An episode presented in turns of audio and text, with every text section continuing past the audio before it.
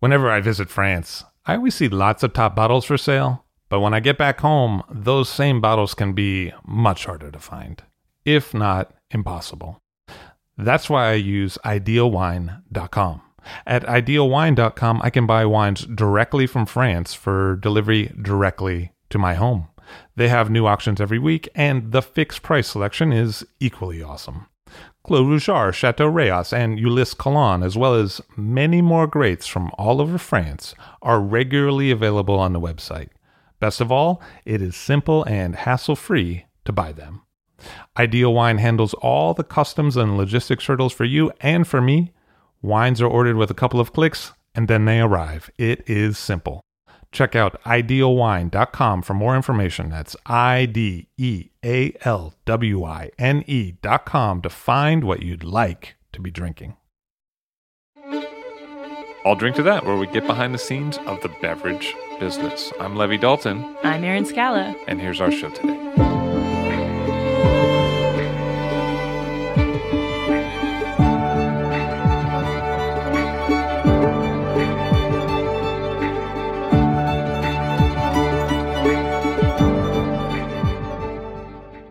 Bobby Kacher on the show of Bobby Kacher Selections. Hello, sir. How are you? I'm well. Nice Thank you. to see you. So you grew up in the Florida Everglades.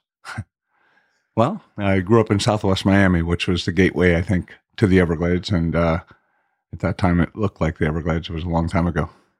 And then you ended up moving to DC for I came to DC. I was uh, 20 years old, and my ambition was to go to school, and never quite made the college uh, dream, but uh, ended up in Europe after a certain amount of time in the wine business, and just remained there. because you were working at a wine store. I started in retail at 21 years old. Yeah. And what was that like? It was great. Um, I didn't know anything about wine at 21, and largely the American consumer didn't either. So we sort of educated ourselves, and it's pretty ambitious, I guess, and uh, enthusiastic.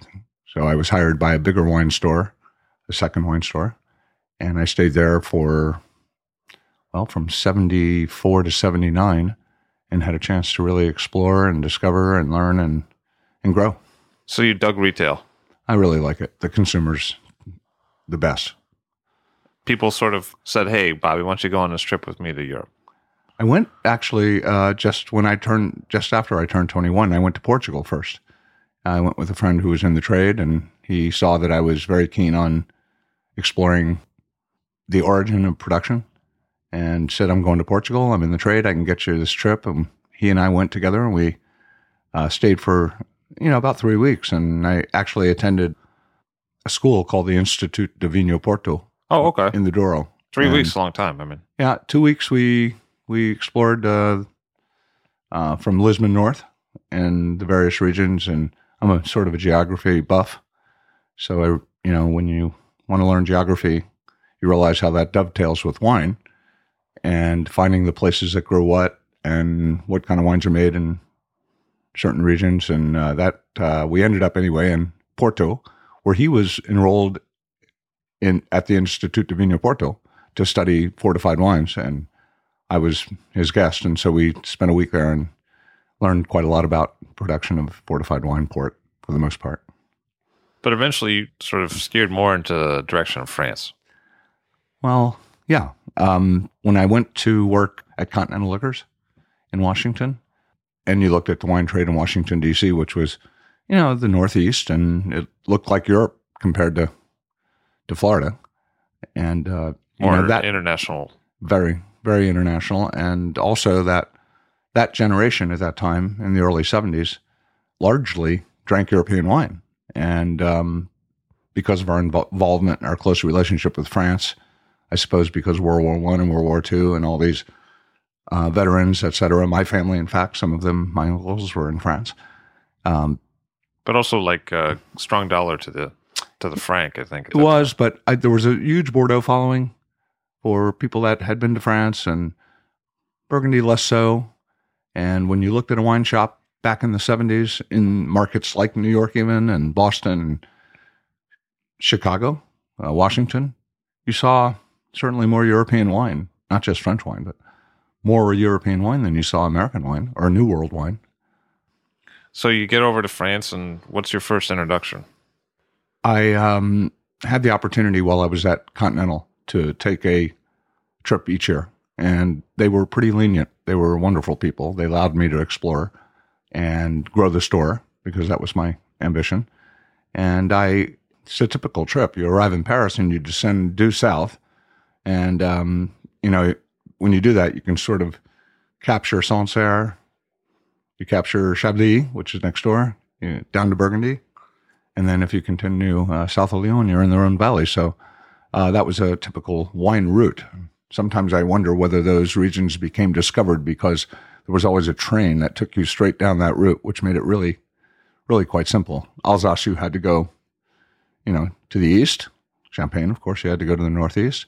But that was my first. I was down in the southern Rhone Valley. In fact, I trained down to Avignon and discovered the southern Rhone Valley a little bit and saw the gateway to Grenache, if you want, and had that that first ex- exploration. Because you had a house in Zwigendorf for a few Well, years. that was later. That was much later. So I stayed at Continental Liquors until 1979, mid 79, and I joined a, a really good guy uh, who had a wine importing company in Philadelphia. He saw my keen interest in learning. I was learning French quite quickly because of my trips each year, and uh, he needed to expand that part of his portfolio. And he was already well developed in Portugal, and um, he was also impressed that I had once been to Portugal before France. Not That was many, probably not many good, people uh, at that point had ever thought about Portugal as a place to go before you go to, you know, Italy, France, Spain. So um, I joined Leo, Leo Fox. oh, I know Leo. Yeah. He was old school and awesome Oh, he's a good in guy. this way. Yeah, Yeah. yeah. Worldwide shippers. So. Yeah, World Shippers and World Importers in Philadelphia. So I joined him, and uh, he gave me the liberty to be in France two to three months a year, which really began, um, you know, in the let's say 1980, and I had a chance to make all my mistakes, buy wine for the company, grow a group of people that could sell it throughout the United States. So I was back and forth all the time, and uh, it was very exciting. And uh, I did that until the end of 1984 when I decided I'd put my my name on a bottle of wine. What were the first wines you started bringing in in 79 and the early 80s? A domain in Beaune, a very old domain in Beaune called Albert Morot, the brother Jamet brothers in Côte-Rôtie, uh, the Sancerre produced by the Thomas family in Verdigny. So some of the same ones you have today. Yes, yes. What was it like going to Jamet for the first time? Primitive, I'd say. Uh, Jean Luc and Jean Paul were quite young, as I was, in my somewhere in my twenties, and um, Dad was there at that time, Joseph, and they did much more than just grow Syrah uh, on the plateau. They um, grew wheat and they had some fruit trees, and you know we're talking a long time ago. So wines are very traditional, and they remain quite traditional. But um, if you define Jamet was, you know, simply a very French wine broker who lived in Tain Hermitage, um, who was a friend of a friend of mine, Peter Hallgarten from from London, who was a great wine merchant, and uh, I would meet Peter in the Rhone Valley. He had he would largely, in a positive way, push me to do my own thing because he saw something in me, motivation, talent, maybe, whatever he saw. And um, he would meet me in the Rhone because he would be buying wine for the British market, and I would be buying wine for the American market. And so we shared growers and we shared people. And he had this guy by the name of Ligier, Mr. Ligier, who's now quite dead. I mean, he has he would be hundred now, I guess. He said, "Hey, there's this these two brothers up on the plateau of uh, Côte and you should go see them. The wines are very traditional, but you know they they make good wine, honest wine." And so we went up, and you know, if you go to Ampuis today, you can find any grower you want to find with a little sign. They're all marked very clearly how to get there and where to go. But Jamet, you know, you have to climb six, eight kilometers, the back hills of uh, Côte to, to get to the Jamet house. And it was a one little hut on the edge of the hill. And there were maybe three foudres, 600 liter, maybe demi-muid size, 600 liter barrels that were, had to be 25 years old. And we tasted out of those. And they vinified a couple of hundred yards back in the garage, and the wines descended down the hill by a hose, and they filled their their casks, and we tasted. And the first vintage I bought was 1979. Very much uh, remember that. And it's sometimes when I go there and I reminisce with those guys, uh, we can hardly believe that we're, you know, all that time has passed. And and uh, I guess I'm a few years older. I'm almost 63, and they, I think maybe Jean Paul now must be in his late 50s. So he was quite young when we first met. All their vineyards are in the Côte Brune. Uh, no, not not entirely anymore, but it was much favored by Brune, uh, largely. I mean, when I got there, they had about through two and three quarter hectares or that, and it's grown. I mean, they're over ten hectares, and uh, but I would say eighty percent of their vineyards are in Brune. In fact, yeah. And then you actually ended up doing harvest with them a number of years. I would arrive at harvest time. I didn't actually harvest with them. Um, my objective was to see harvest and participate in seeing how the fruit was processed. Um, as time went by, and I was able to, you know, my business was quite small, and I had a lot of years to be able to devote without needing a lot of employees because I wasn't didn't have a family. Uh, my son was born when I was 43, almost 43. So I could spend four to six months a year in France without you know, any problem. And devoting that much time, you can do a lot more than just be a wine importer doing their typical one month trip or a two week trip or whatever wine importers do today. I would spend four to six months, and that's how I ended up in the department in Gigondas. And I wanted to integrate myself into production as much as I could because that I wanted to know why wines tasted like uh, they tasted. Uh, I didn't want to buy just the tall tale of generalization that I would hear from most people about things. I, I knew it had a lot to do with the individual grower, farmer, how it was farmed, the two stages, farming and winemaking. They're two quite different processes. Uh, only way you could learn that was to to be surplus, to be there during those critical times, and so that's what I did. And you started to develop a, a flair for making your own cuvées. Well, I guess that goes along with having four to six months being in France. I had my year was generally a couple of months, three times a year, or a month and a half, three times a year. It started in November. I knew it was critical to be there at har- uh, right after harvest when all the lots were separated. So things were not yet blended together. They were just finishing fermentation.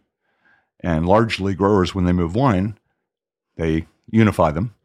And uh, I wanted to get there before that because a given harvest could take place over three weeks. And different parcels are harvested over that three week period. And it was the difference between the lots and the harvest dates uh, were quite quite significant, and I could see that there was raw material I liked better than others, and, and if I was able to isolate that parcel or that lot or that cuvee, I would sort of mark it as my reservation. Come back again in January and spend another month and a half, which would show you the end of uh, alcoholic fermentation finished pre malo normally, uh, which was key. Again, be, if I was undecided in November, because it was quite early, uh, I could then reevaluate and see what I saw in January. And I would come back again and stay early May to the middle of June at least. And then you were either in malolactic fermentation, some cases finished. You had a chance to really put together your own assemblage. And as I uh, was driven by raw material, I became more and more passionate to sort out what were the best lots from each individual estate. And the, the growers were on the same page. I mean, they were, they found me very curious actually that I was willing to do that kind of work to end up with a bottling that I thought was what I wanted, put my name on. I mean, because that's coming back to taste quite a bit. That's a lot. I was working very, very hard. And probably not with just Jamet, but with no. No, I think, uh, no. Jamet, um, there was so little wine made generally speaking. He only made one cuvee. So Jamet uh, gets talked about a lot because they're sort of became a cult producer. But Jamet made such little wine that you either, you know, I bought their wine every year. And I celebrate the differences in the vintages, whether they become the fashionable or popular years or famous years. Uh, I sort of enjoyed as I grew closer to the French. I my perspective was more French. How so? You live with them all that all that time, I had I had more probably more friends at that time in France than I did in America, I had a very small apartment in Washington, D.C. Um, that was just very simple. And I was in and out of it because when I wasn't in France, I had to travel around the country. So I sold my one in Texas and California and Seattle and Portland and New York and Boston and like the key cities. So I'd come home and rest a little bit and um, get all my paperwork together and really interesting trying to decipher all my notes to see exactly what cuvées uh, I'd put together.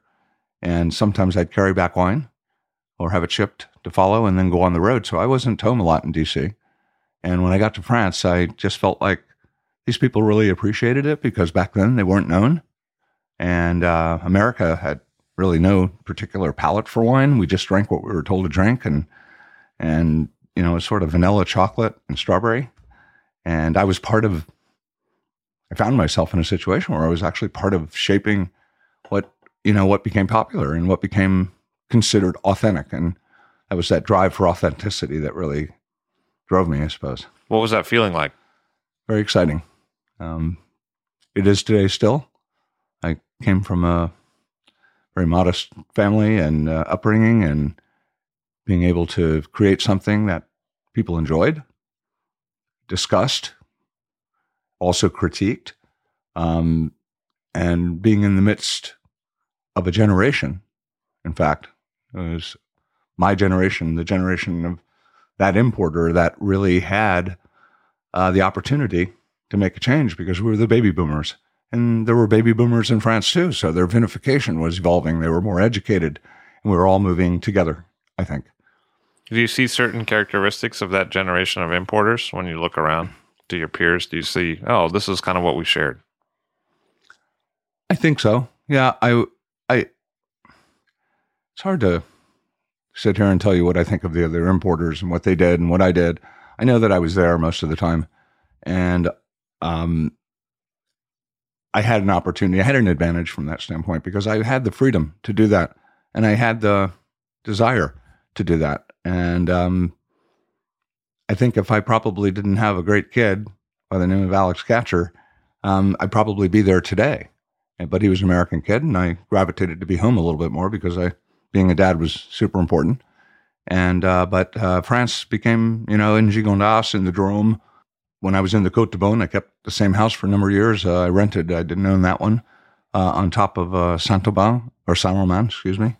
And um, I think my I maybe I just felt my perspective was different and my work was different. But whatever it took to motivate you to do something better, I wanted to put stuff in the bottle that people hadn't seen. I, that was my drive. An early influence was Jean Claude Vrinat. Well, he was just he was part of um, you know he's a famous restaurateur. You know, Taillevent is very famous, and I was fascinated because I usually did not gravitate to to restaurants where the owner wasn't a chef. You know, that wasn't artisanal enough for me. But you know, he was a very bright guy, and uh, he organized his cuisine and made sure it was good, and he found people to execute it in the kitchen. But several times I was in small wineries, obscure wineries. I mean, not corporate wineries, you know, tiny growers, fine growers. And Vrinat would appear. I mean, he would hang out at Jayer-Gilles, and I was a very close friend of Robert Jayer. And I would sit around the table, you know, I mean, in the evening, and we'd talk with. And he asked Robert for his advice on certain things. He'd actually bring wine at times for us to taste that he had, or for Robert to taste, um, to get his perspective. I had a very close relationship with him. If I had a French father, it would have been Robert Jayer. Painful as he was as a father, he was uh, uh, a person that taught me a lot of things and I respected. So Jean Claude Vrinat was there, and I remember one time I was in Pommard. Uh, the Chansonnerie de Pommard was giving out little certificates, and only 20 people there, you know. And uh, I was receiving one, I think it was in late January.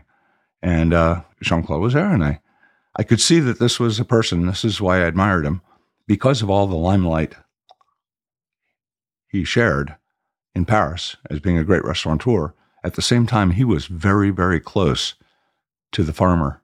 He was very close to the vigneron. And, you know, in my own little mind, I thought I was a little bit the same. I'd come back to America and go to the great restaurants to show my wine. But when I went back to France, I was with the real, real growers. I and uh, he would, he had the same approach. He wasn't a corporate wine guy, and a lot of the big restaurants and people in the wine business, even in our country here, you know, they they do their business with certain types of people, and uh, the type of people I did business with were on tractors at six o'clock in the morning and made wine by hand, and that that drove me. So, And what about Robert Jayer? What was he like as a person? very tough Burgundian uh, from the, the Jayer family. If you know anything about them, uh, you know they're they're vignerons, they're farmers, and their family history is deep and long in Nuits Saint Georges and Vosne Romanée, where Henri lived. But uh, Robert was born in Nuits Saint Georges, and um, but his mother was born in in Vosne and I used to visit her with him. He would stop by. We never went in the house. We'd open up the window on the street, and he'd yell into her to talk to her, and she'd come to the window, and I would be standing at the window on the street having a chat. He'd get his five minutes to see his mom, and then we'd go on and do something else. But he was interested in me because he'd probably not met an American uh, ever to begin with, but ever like me. And I was willing to go anywhere to taste a barrel of wine that he thought I should taste, and always curious about seeing the different styles. I realized that, you know, we'd taste six guys that make uh, Boudot and Nuits Saint Georges, and there were six different wines. So we knew that there was more than microclimate involved here, that there were decisions that were made by the person that farmed it and the way they farmed it and the way they made it and their their behavior, which influenced the quality of the wine. And Robert and I did a lot of that because uh, we were interested, and he uh, was from that neighborhood, so it gave me that opportunity to taste at Romanée Conti when I wanted to because he, he worked at Romanée Conti uh, himself when he was quite young, and uh, uh, in a ver- variety of other great Vosne Romanée and Nuits Saint Georges domains. So he was uh, an incredible guy, very tough, very hard, very hard on his son Gilles. Um, they had a hard time together, and it was I was in the midst of that, and it was a struggle for all of us.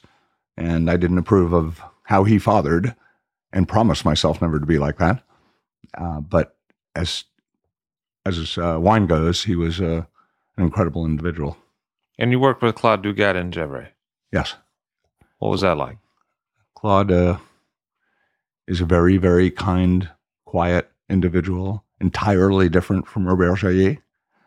Um, it started in 89, I think, when I bought one barrel of Gevrey Village. And uh, after I bought that barrel of wine, I, I went there with Robert. And I think I went there with Jean Marc Joblot from Givry, who's one of the great winemakers in my mind in Burgundy, regardless of appellation. And we looked at the beauty of the wines at Claude's Wines and saw that, and, and we'd scratch our heads saying, "Why aren't why aren't you moving this forward? Because you have all these great vineyards." Or, but the way he farmed was very. He was at peace in the vineyard, and Claude didn't rush anything.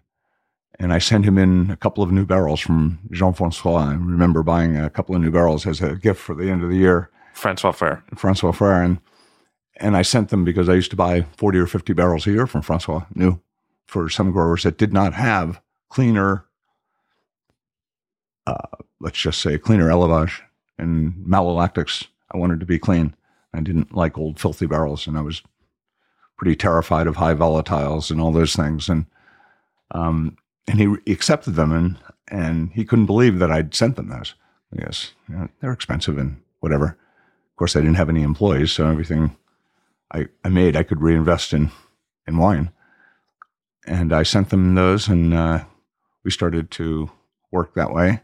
And the next year, he refused my barrels at the door, and he replaced them with twenty five new ones of his own, because he could see what his wines tasted like being done in cleaner barrels in a better ambiance, let's say, than the older barrels that didn't exchange oxygen, didn't do what new ones do. So uh, Claude moved forward and he works very well and he works very carefully and he works with, uh, well, he has three children.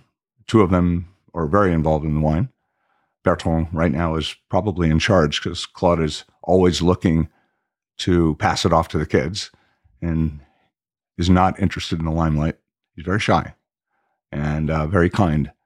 And Marie Therese is the same way, and they're beautiful people and they're great friends. And what about Joblot in Givry? Well, Jean Marc is, uh, if you've ever met him or had the chance to meet him, and if you want to learn about Pinot Noir, and in two hours, and sit down and measure yield per, per plant rather than yield per hectare, crop load per plant, the way to handle fruit, uh, the science. He's a PhD enologue from Dijon. So he knows what Pinot Noir looks like under a microscope rather than sort of guesstimating what's going to happen. He knows essentially what's going to happen. And because he's in Givry, I guess there's a certain um, underdog position because you're in the Côte de and you're not in the Côte de Nuits or Côte d'Or in general. And um, he worked very hard and he worked very serious. And he works with his brother Vincent. And uh, they are probably the legendary folks from the Côte de Chalonnais. There are other guys today that follow Jean Marc, that actually Jean Marc helped his neighbors elevate the quality of their wine and explained what they needed to do to make better wine and that the possibilities were there. The problem was is that you have to be willing to reduce your production quite a lot, harvest very carefully, everything by hand, of course, and uh, triage like crazy, and do the things you do to make great wine. But then, of course, you have to be compensated for it. So the price of his Givry was always 40 or 50% more expensive than everybody else's. But when the wine is tasted, uh, the appellation was forgotten. So, Is there a tannic signature that those wines share? Dugat, Joblot. Was there a certain mouthfeel? I suppose. I mean, they're all Pinot Noir. Let's, we're in Burgundy in the general sense, and we have Pinot Noir grown uh, to be as, I suppose, as uh, fresh. Freshness was a, a signature of, I think, the Pinots that we have. We like a, we like weight, of course. We like a certain middle flavor, but um, we always really focused on preserving CO2 during our fermentation, fermenting cooler. Uh, we don't like to. We'd like if we when when we do the pre-maceration cold soak, it should be a cold soak and not a sulfur soak. Not, not a sulfur soak. yeah, and so you're using more CO2, so you use less sulfur. but you have to have cold. And the Burgundians, uh, in general, if there's something over the last 35 years that the French didn't have, uh, when it came to technology in the winery, it was refrigeration. And if it was cool outside and you opened up the doors, you got a cold soak that was cold. If it was hot, you had a lot of SO2. Uh, that was a, that was Acadian. That was Guy Accad's, you know, recipe, and his recipe taught us a lot, and we all learned from that. And that was what was very cool about being there. As much as I was there, my ear to, was to the ground, and I was part of the the group that sort of, you know, decided which direction to go. And and Jean Marc had his own his own philosophy within the same philosophy. Then you start. I mean, the details that it takes to take it from great farming into the winery and do all the steps that are necessary to produce fine wine. Uh, it's um, there's ten or fifteen different things that are are super key, and sometimes they're missed because there is no refrigeration. Some people pump like crazy because they don't have uh, the way these wineries were constructed 100 years ago or 200 years ago. There was absolutely no way to move the wine without either laboriously carrying the barrels around or pumping. And uh, so trying to get all these things refined and worked out was was uh, generations worth of work. How do you think those Guy Accad influences are manifest today? Well, I think Guy Accad established that pre-fermentation. It first really happened. Pre-fermentation for Pinot Noir uh, was an effective way to extract polyphenols color from the fruit and preserve it. What we learned from that was that fermenting hot wasn't good. So the only way you could prohibit fermentation to take place was to arrest it. So you ferment slowly. So when it starts, it starts slowly and you could ferment a long time at a cool temperature, not burn aromatics, not just burn out all that you wanted to preserve and freshness of fruit. And Accad did it largely with sulfur, but when there was cold, he used that too. So he used less sulfur. So there wasn't one school. But uh, what we what we also learned was when a farmer was harvesting a Burgundy harvest over a period of seven or eight or ten days, when you have six, seven, eight hectares, which is not big, you still takes you a week or so to to pick it. What do you do when you've already harvested one or two days and you have to leave to go do the rest of the harvest? Well, you didn't want your wine fermenting away or out of control in the winery when And if you didn't have an assistant winemaker, that was not unheard of. It was usually your wife or uh, or somebody else who was paying attention to it. It was a way of keeping the juice from fermenting. And Henri Jayer said that that's how he first discovered that. He, he made sure with his cold and SO2 combined that he knew the wines weren't going to ferment. And if they started, it wasn't going to be aggressive fermentation. And what we- the result of that four to six day, whatever the number of days cold soak, we realized that the extraction was very purple and very saturated relative to the vintage, of course. And at the same time, what I learned from that was if you did that effectively and gently and properly, that when the fermentation started, you didn't have to macerate like crazy, pigeage, what we call it, every day to extract, over extract. In other So- words, so the extraction was already done. Push it down. You Yeah, didn't have to I mean, you want to you want to wet the cap, and you want you have to keep that saturated, of course, and, and wet. But you didn't have to over extract. And as time went by, uh, the you asked a question, and let see if I can get to the answer. The Acadian thing still lives in the sense that that pre-maceration for Pinot Noir is a very popular technique today, and I I like it. It protects aromas and does a lot of cool things. But um, I didn't like the fact that SO2 was killing off microorganisms that were coming from the vineyard. And that whole concept of microclimate terroir, whatever you want to call it, uh, couldn't couldn't really exist if you were killing the microorganisms that were developing on the floor of the grape, which are really the living matter in the soil, if you have living soil, that is. Uh, and the more you sulfur, the higher dose of sulfur you use, even though this, the SO2 comes, I mean, the, the yeast come back, they regenerate, but you're always eliminating some. And you're doing a selection of yeast by doing that.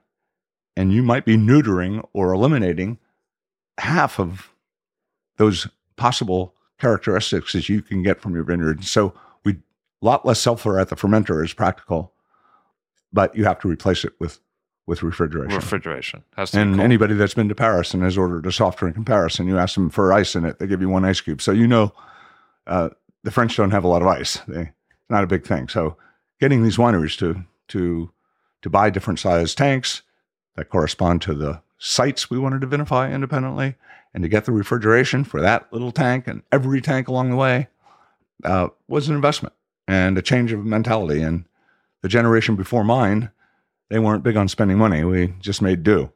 And uh, when the, their parents were no longer in the picture, you saw a lot of refinancing of the estates to make better wine. The New World pushed that too because they were making better wine with plenty of money, and Europe had to catch up. It wasn't just France.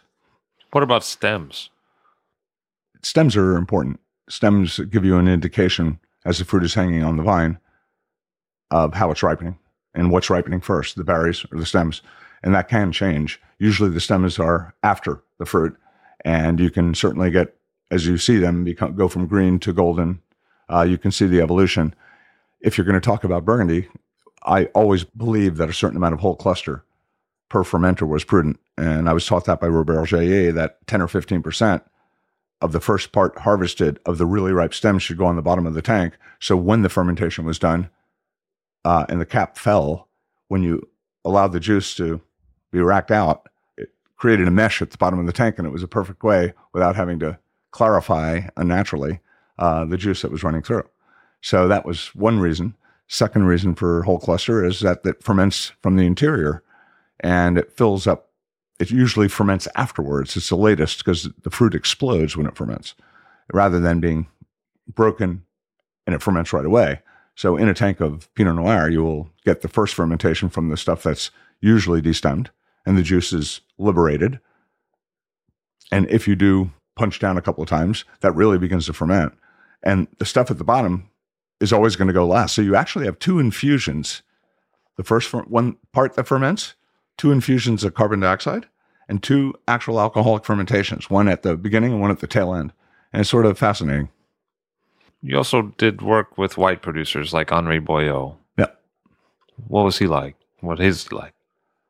Clearly a Burgundian and uh, very demanding of himself and his family to make better wine. Uh, Henri uh, was both a Sauzet and a Boillot. His mother was a Sauzet, so they came from uh, a wealth of vineyards. and they had opportunities that others didn't have because they had some of the greatest sites in all of Burgundy.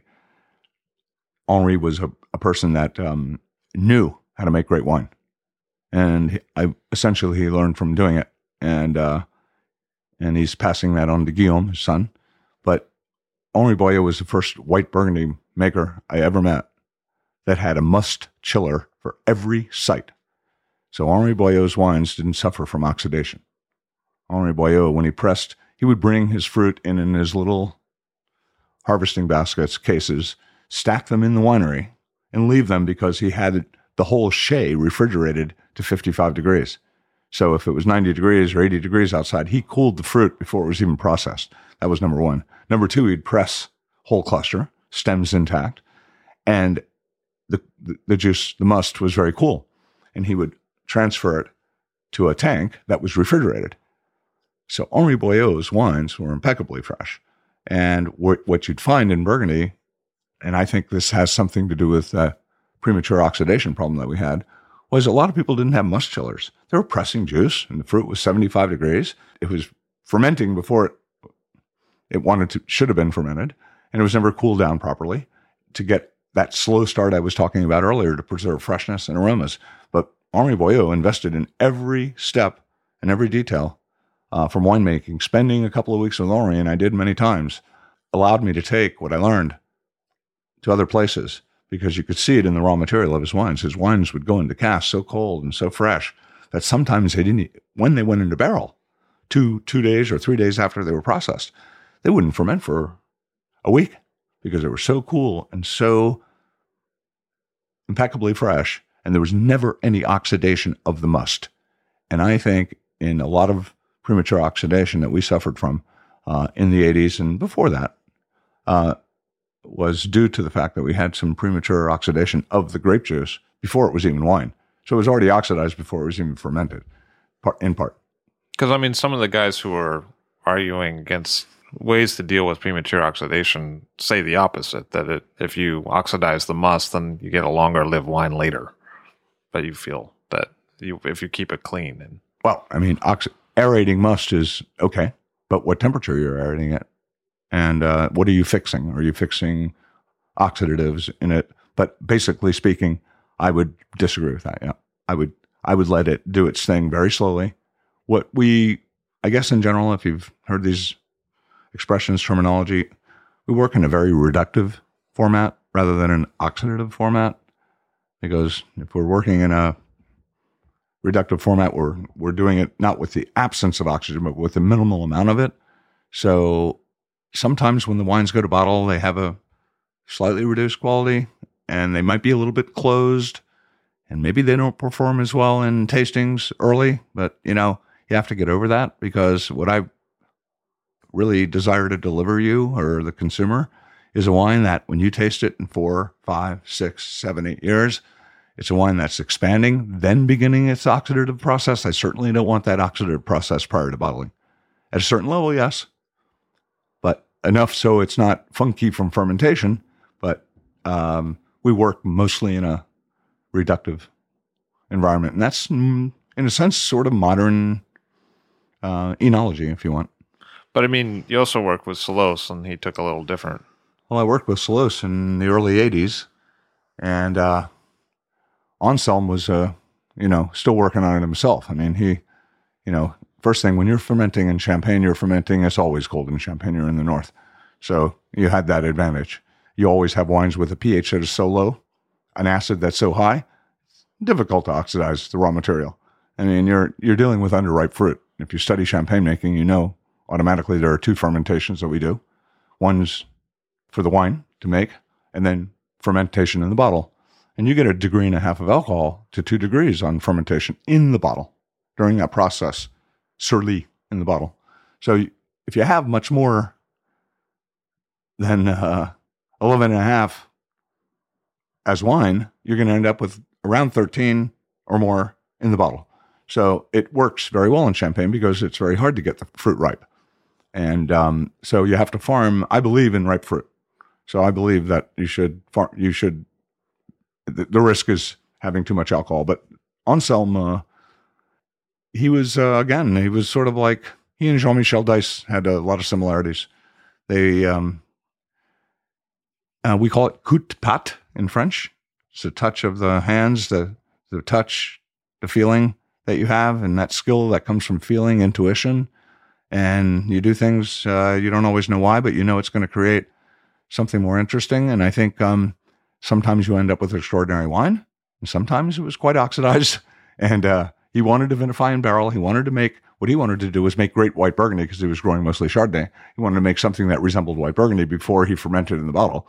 So it depends on how much evolution he had, in fact, during that process to what he finished with in the bottle. But when the wines were fabulous, they are indeed fabulous. And I think today you find much more tension, much more freshness, much more reserve in his wine than you did in the days when I started. I was with him for 15 years, and it was the last five years when he started to really uh, get it right. And he was um, sort of saw what Krug and the best of the champagne makers did, and and building old Soleras of wine, five, six, seven vintages. You have to keep those fresh, and then ferment them in the bottle before you uh, build a champagne. And it's a interesting business, uh, an interesting artisanal way to work. I work with a guy today, Pascal Doquet, who I met through Anselme Selosse. And Doquet took from what Selosse did, and it's always great. You know, you take from the previous, not necessarily the previous generation, but you you learn from others' mistakes. As you know, I've made a lot, and uh, I learned from those hopefully, and move forward. And and I think uh, Selosse showed us a lot of what worked and some things that didn't work. And uh, Doquet is uh, also in Blanc de Blanc mostly, and and you I think uh, you've tasted a champagne, so I, I can let that speak for itself. But very Selosse like and very complex. So you met Selosse when you were both in your 30s. What were you guys like at that time? Young, uh, better looking, um, probably healthier. We were um, adventurous. I say that what what you see in terms of characteristics of people that are willing to go for it in the wine business um, always seem to have something to prove.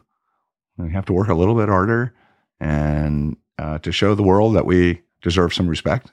You know, and I think uh, Anselme was always work. He was a small guy in Champagne with very, even though it ends up being very valuable vineyards today. Uh, when he was surrounded by big big houses with hundreds of acres of property, when you have four or five or six, it's not very much. And I think on Anselme and I both shared that. Let's go for it. We'll do. When you have small quantities, you can do things with the wine that you can't when you have large quantities. So the whole garagiste mentality really started then. You know that whole thing that was labeled garages, made in the garage, small quantities that happened to Bordeaux because the Bordelais don't have garages quantities. And to use garages technique took a lot of work. And that it was very simple. They adapted a Burgundian technique. They started to ferment in barrel, malolactic, rather than doing it in tank. But we were fermenting alcoholic for white wines, all in barrel, in champagne. That was already pretty revolutionary. And uh, I've, we followed those. Uh, I mean, I traveled with Anselme. He would go to Sancerre because he loved what I was doing there or my grower was doing there. He, we shared oysters and always the first week of January at, at Jaillet's. And, uh, and we all learned from each other. And we'd see something that just clicked.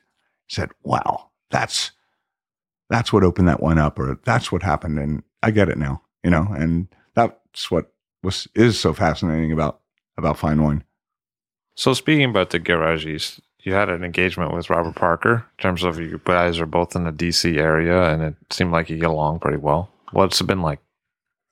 Well, I don't think we had an engagement, but um, he lived in Monkton, Maryland.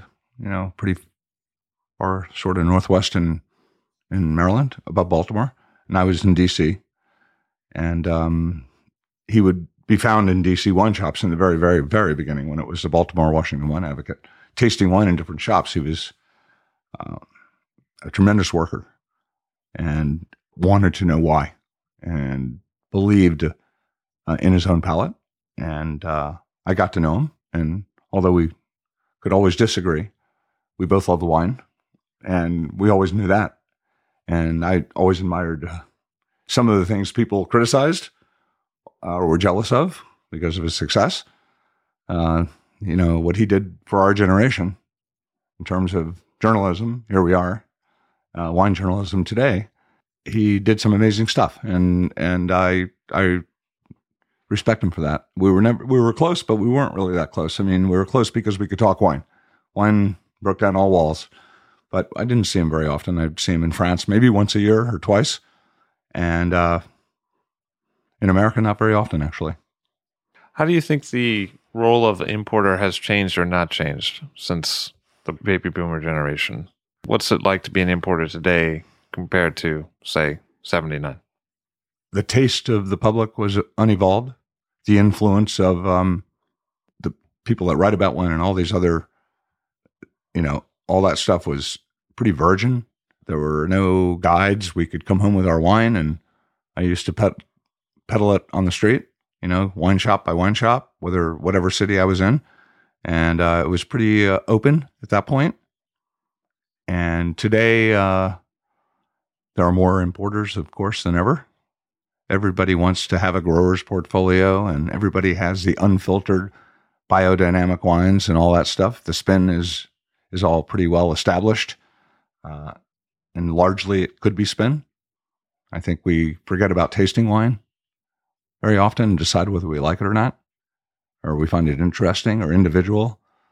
And uh, I think uh, there's a lot of great wine out there, but I think it's standardized. It was easier back then to get, um, let's just say, nuanced and individual wines. Um, we all got older. I was working with young winemakers, and you get older, you you um, evolve, and you make wine maybe a little differently than you did before. How so? in many ways, the wines are better today than they were back then. They're more stable, but they're slightly more standardized. But I mean, as you get older and you make different wines, what what is that? That's what I'm saying. The years have passed, and as a wine is introduced in 1979 or 1980 or 1982, um, in a more natural kind of way, we all realize that if we don't have a certain amount of technology um, combined with traditional viticulture, we can make better wine by doing that. We can protect what's in the vineyard. But what I found, and I'm not going to talk about all growers, but let's just say I had four barrels of Côte-Rôtie.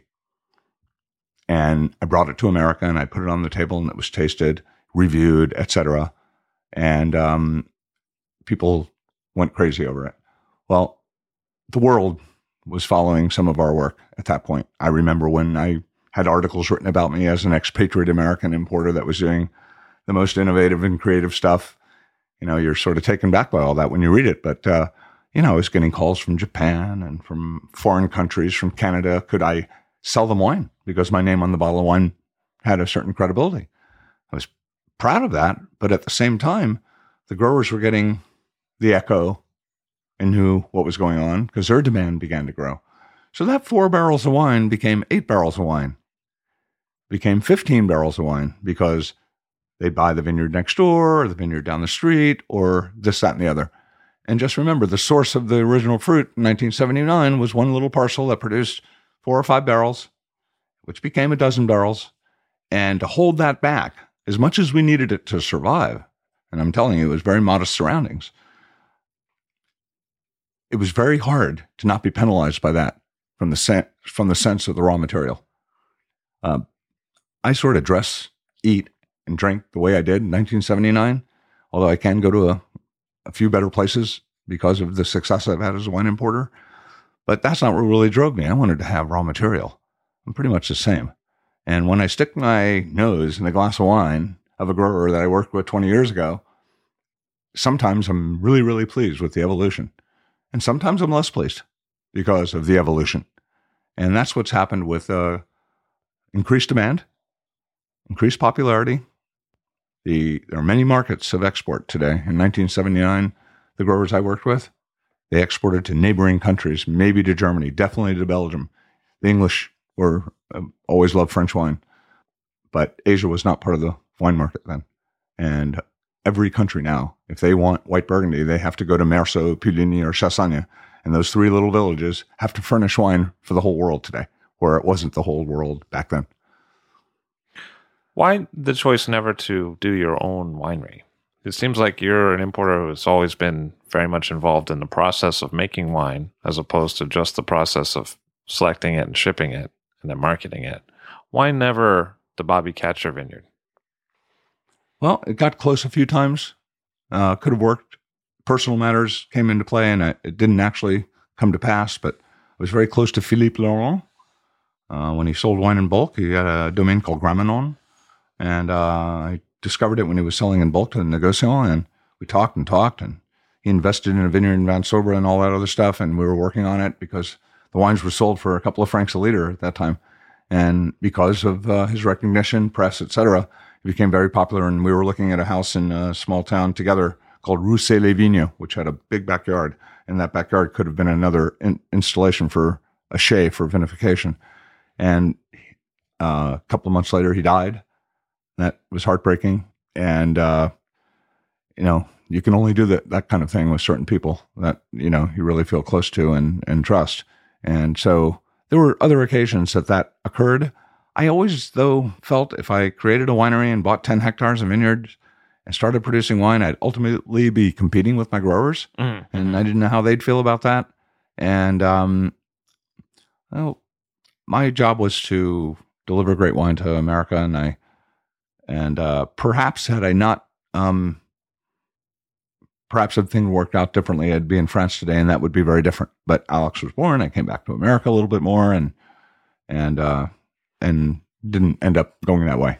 It seems like you've had a long engagement with Costières de Nîmes as a region. How did that start, and why is it that so many of your producers came from that place? Well, I do have a, probably have a half dozen of today.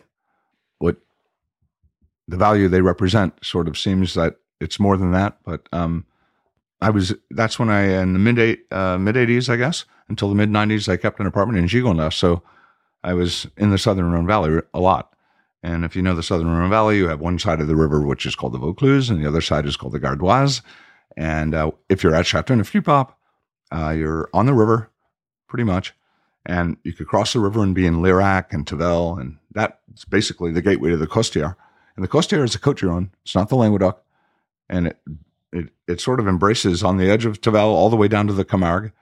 And a lot of people misinterpreted it and thought, oh, those are Languedoc wines, but they're really Western Southern Rhone wines, just like Lirac and those others.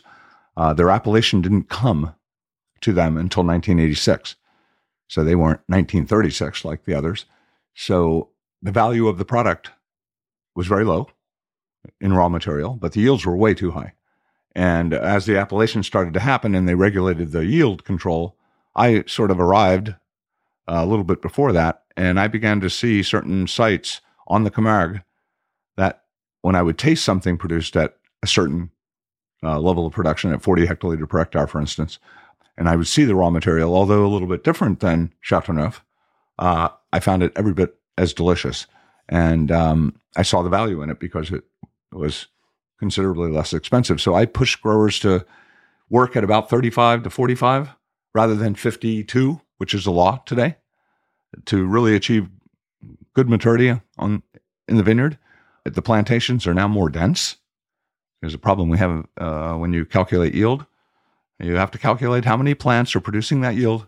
Because if you have 10,000 per hectare or 5,000 per hectare and you produce the same yield, the 5,000 plant production has twice as many bunches than the 10,000 uh, plant, same size parcel. So I was into that kind of stuff. I was always doing those calculations: how are we going to make better wine? And and we worked out. Uh, there were some growers that really had the energy, and they were so happy that the Costières was beginning to get a little bit of recognition. And I was willing to.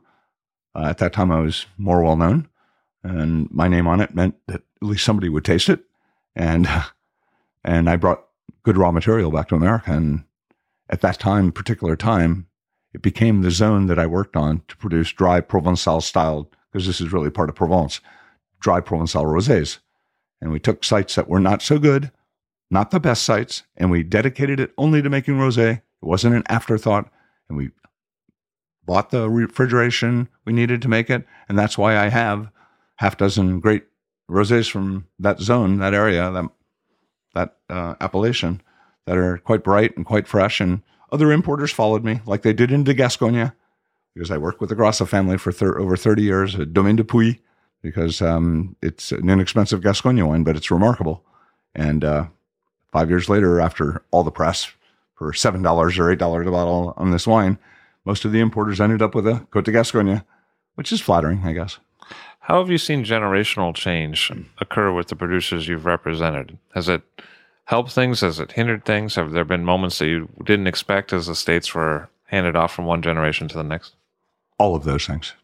Um, sometimes it's uh, positive, sometimes it's less positive. It's the way life is, and you, you live through that because you want to work with growers rather than corporations.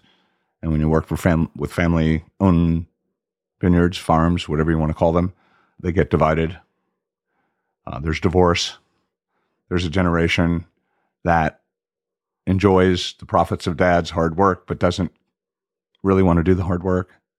Uh, so I think you have a little bit of everything, and sometimes it's an improvement, and sometimes well, I'm just happy enough to see it continue at that level. I'd be satisfied with that. So, speaking of that, with Jamet, we just saw a change where the brothers are now splitting up. Mm-hmm. It, is that in a way kind of the inevitable when you have an estate for so long from 79 that eventually things move apart? No, I don't think it's inevitable. It happens. And it's too bad. I mean, uh, what's nice is, is they both have the equivalent vineyards. So one didn't lose Mouton or Champon or something like that. So the vineyards were divided the way they were divided, but everyone kept a bit of each one. So they'll they'll continue. Uh, the estate itself is Jean Paul, and he has a domain with his wife and uh, Corinne, and um, there'll be just a little bit less wine, and that's the way it is. And hopefully, Jean Luc will, you know, create his own venue and and and develop what he wants to develop. And I, we're helping as much as we can. Have you found your own palate to change over the years? Uh, yeah, I find uh, I do. I, I, I, it changes in the sense that I guess when I was younger, I wanted to produce more powerful wines. I guess at that time I was more powerful, and uh, I think probably from an extraction basis, it's a little bit finer. Um, as we, it takes a generation to to turn around a vineyard to get it to do what you want it to do after the vineyards were so badly treated in the 40s and 50s and 60s with fertilizers and a lot of sprays and a lot of poisons and stuff like that. And in the 70s, that started to change. And greatly, when we started to get involved in the 80s, uh, things became quite natural. And, uh, when you take vineyards that had to be replanted after World War II, if you really think about it, uh, now they're, if they were replanted, now they're in the 60 year range. So you have older vines uh, um, in a more natural state. The yields have been low for a while. And so they're in harmony with themselves. And so what you're able to do is the raw material and flavors you're getting from the vineyard, we work on that more. And in the in the winery, we allow less of a heavy hand from a standpoint of winemaking. Because you got again two different stages in this theater. And you can take from the vineyard what you might perceive as great material and make it the way you want to make it. And the result can be different from winemaker to winemaker. So I, I tend to think we're letting the concentration and the power of the wines um, be done only in the vineyard and less in the winery. Why not the call to other countries? Why stay with France? Well, I I do play around in Portugal in the Ribatejo with Paulo Saturnino Cunha. So he's a great friend of mine, and uh, we buy some of his wines. And I I have gone to Argentina to uh, on the recommendation of uh, and study of Michel Rolland going to the cooler climates in the Uco, Uco Valley near Tupungato and all that stuff, you know, at a high elevation because I was interested. And I've, I've done a few bottlings from there.